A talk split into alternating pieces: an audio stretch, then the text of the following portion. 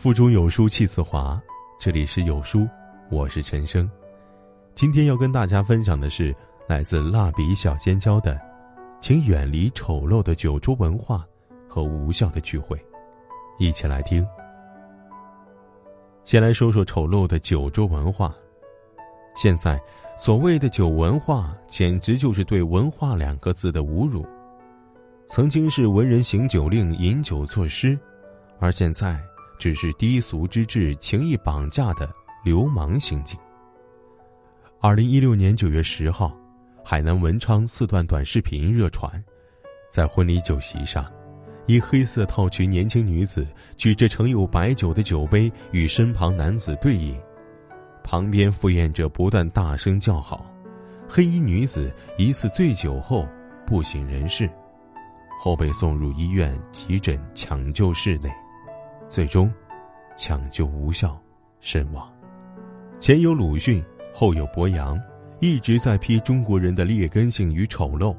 于我而言，感触最深的就是在酒桌上，那有可能是中国人这个族群表现的最丑陋的场合，也是感觉最滑稽、最荒唐、最不可思议的场合。因为大家都能感受得到，中国酒桌文化有以下特点：第一，劝酒。到了酒桌上，酒不是你自愿在喝，而是别人在强迫你喝。这个来敬酒，一看是领导；那个来敬酒，一看是什么什么，你都很难拒绝。不是不能拒绝，而是拒绝可能会伤人情，所以。你最终难下决定，这样，酒桌的气氛就很不好，给人造成一种身不由己的感觉。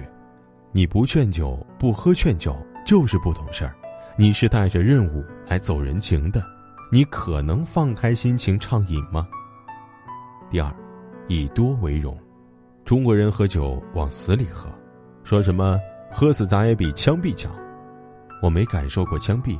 但创造这句俗话的神人恐怕深有体会，要不怎么会把喝酒跟枪毙联系到一块儿呢？喝完一杯又一杯，喝少了就该挤兑你了。你不行啊！你看谁谁谁谁多能喝，多够意思。言下之意，你不多喝，不往死里喝酒，就是不够意思。人家不会考虑你的酒量，不会考虑你的身体健康。他把你挤兑的喝完了酒，完成了任务，但是他未必就很爽，而你身体难不难受，就不是他要考虑的问题了。中国人的身体素质普遍不如欧美，我觉得与酒桌文化是有关系的。男人们一个个挺着比孕妇还大的肚子，看着就让人反胃。第三，势力，在酒桌上进行敬酒，给领导敬酒是重中之重。你应该看准时机，要善于给领导挡酒，等等等等，把与领导喝酒当成是博取他好感的机会。我想问你，这么为领导考虑，真的是为了他好吗？如果你是领导，恐怕又该等着人来敬你了，在下属谄媚的祝福中获取一份优越感。所有这些。都是中国人深入骨髓的奴性与等级观念的体现，这些没有随着时代的进步而消失，反而靠着酒桌文化大有加强之势。第四，虚伪。我之所以称之为酒桌文化，不是酒文化，因为我认为中国现在根本没有酒文化，酒桌上的那一套不配称为酒文化。中国人喝酒从来不关注酒，只关注喝酒的人。他们把绝大部分的精力花在了喝酒人的身上，最多考虑这个酒的味道好不好。恐怕从没有人在酒桌上探讨过关于这个酒的口感、工艺、厂家、产地以及包装等等。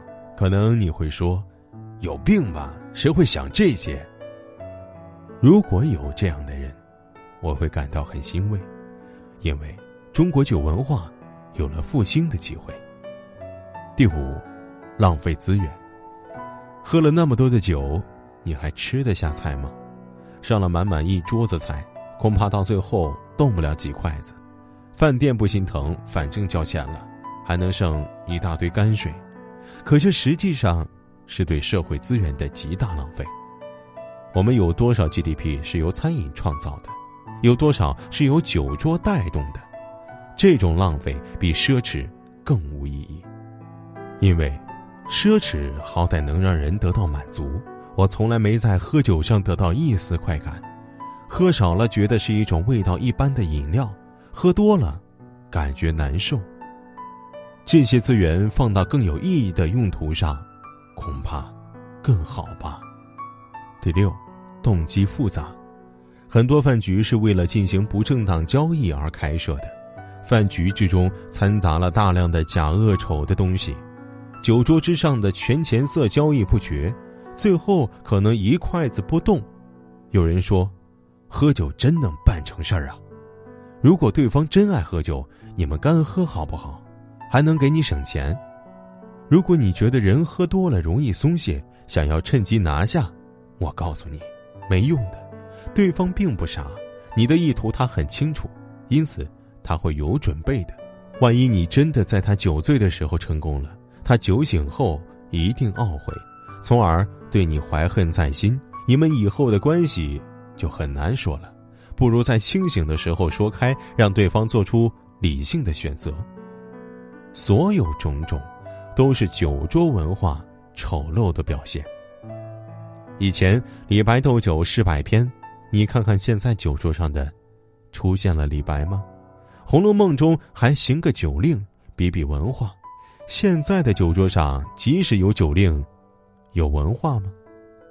酒桌文化是对其他文化的破坏，是对人身心的伤害。在我有生之年，应该是看不到这种恶心巴拉的文化消失，但至少我能看出这种东西是好。是坏，希望大家尽早醒悟。这就是我半夜肚子疼醒后睡不着，感觉必须不吐不快的东西。可能不能改变什么，但至少让我心情好一点也希望有同感的朋友多多共鸣，多多转载，造一造势，在酒桌上撕开一道裂痕。年底了，各种聚会很多。当你不知道去一个聚会能收获什么，就趁早推掉它吧。别一群人狂欢过后，深夜回到冷清的家，心没满足，胃也没满足，只有空虚。六人以上为无效聚会，没必要的应酬，能省则省。这句话让我一下子找到了认同感。我一直不太喜欢参加各种聚会。多参加聚会不等于人脉广，尤其只是没事儿聚一聚、有时间聚一聚的那种聚会。朋友的朋友，朋友的朋友，新认识的朋友，组织者很难拒绝参加者带人来，所以你也很难知道都会有什么人参加，最后难免会见到一些不认识的，甚至不喜欢的人。当然，有人说了，去参加各种聚会就是为了多认识些人。以前时不时的参加一些聚会，人是认识了不少，但。也不过是点头之交，即使一起吃过好几次饭，唱过好几次歌，一旦脱离吃饭唱歌的环境，该不熟悉，还是不熟悉。平时有事情需要帮忙，还是找关系好的朋友，哪里会好意思厚着脸皮麻烦这些饭友？最终，那些人也就成了通讯录里的一个个被遗忘的名字。所以，聚会认识的人。大都也不过只是认识罢了，想借聚会增加自己的人脉，基本是不切实际的。有天，一个朋友在群里泼冷水说：“安静做自己，人脉不是你认识了多少人，而是多少人想认识你。”话虽然功利了一些，但是不无道理。与其忙着参加各种饭局、交流会，赶着结交各路人。不如把时间和精力沉下来，放在提升自己，让自己变得更加优秀上。到那个时候，都不需要参加聚会，想联系上你的人会很多，想结交的人，也更容易搭上话。该来的人脉，自然会来。多交流，并不等于能进步，机会多。前两天一篇文章里提到，聊天是成本最高的学习方式，一对一的聊天尚且如此，更不要指望通过多人聚会能学到什么了。人一多，为了让大家都能够对话题感兴趣，不至于冷场，最后大家都会变成八卦横飞，除了扒些体育新闻和明星，还会扒扒大家都认识的人。背后嚼舌根子，这事儿谁都知道不好，但是到了多人聚会，大家一起八卦起来，道德感会集体降低，嚼舌根子这事儿也就成了无伤大雅的助兴节目了。即便是有主题的交流会，人数只要一多，众生百态就出来了。有故意剑走偏锋想引人注意的，有为了避免冲突说些正确的废话的。有喜欢事事唱反调却没有自己观点的，更何况作为普通人，我们的圈子很难有机会接触到一些特别优秀的人，即使接触到了，或者发现其不过尔尔，或者发现人家确实是优秀，只是聊上两句就发现跟你压根儿不是一个频段上，再懒得理你，花个二三十元买本书就能跟崇拜的大家交流。何苦去跟那些跟自己水平差不多的人浪费时间和感情？看不懂就多看两遍，也总好过努力想跟人交流却发现气氛尴尬。还是重复那句话：等你足够优秀，有想结交的人，很容易就搭上话了。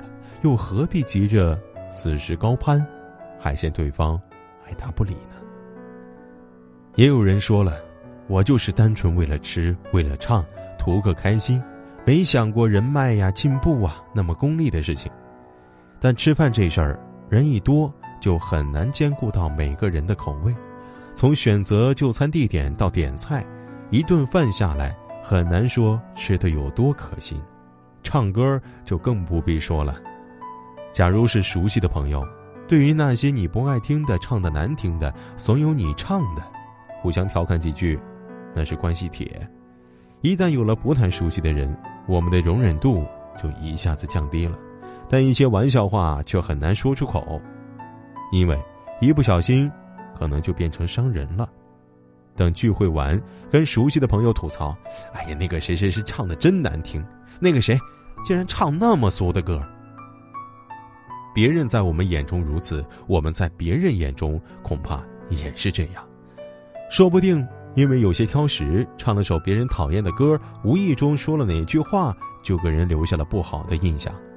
再加上中国人的习惯，A A 的情况少一些，所以总能碰上一些到处蹭饭、从不结账的人。到了自己请客了，不爽也只有忍着。这么一场聚会下来，你敢说自己真的吃好、喝好、玩好了吗？上学的时候，因为穷。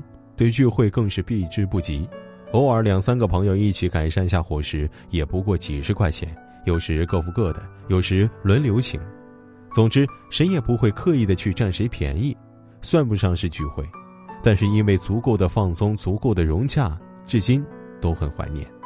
直到开始实习，手头有自己挣的可以自主支配的钱，对于一起吃个饭这事儿，在金钱上才没那么缺乏底气了。也开始渐渐体会到一大群人一起吃饭的无聊，还有思想同步的人一起吃饭的去处。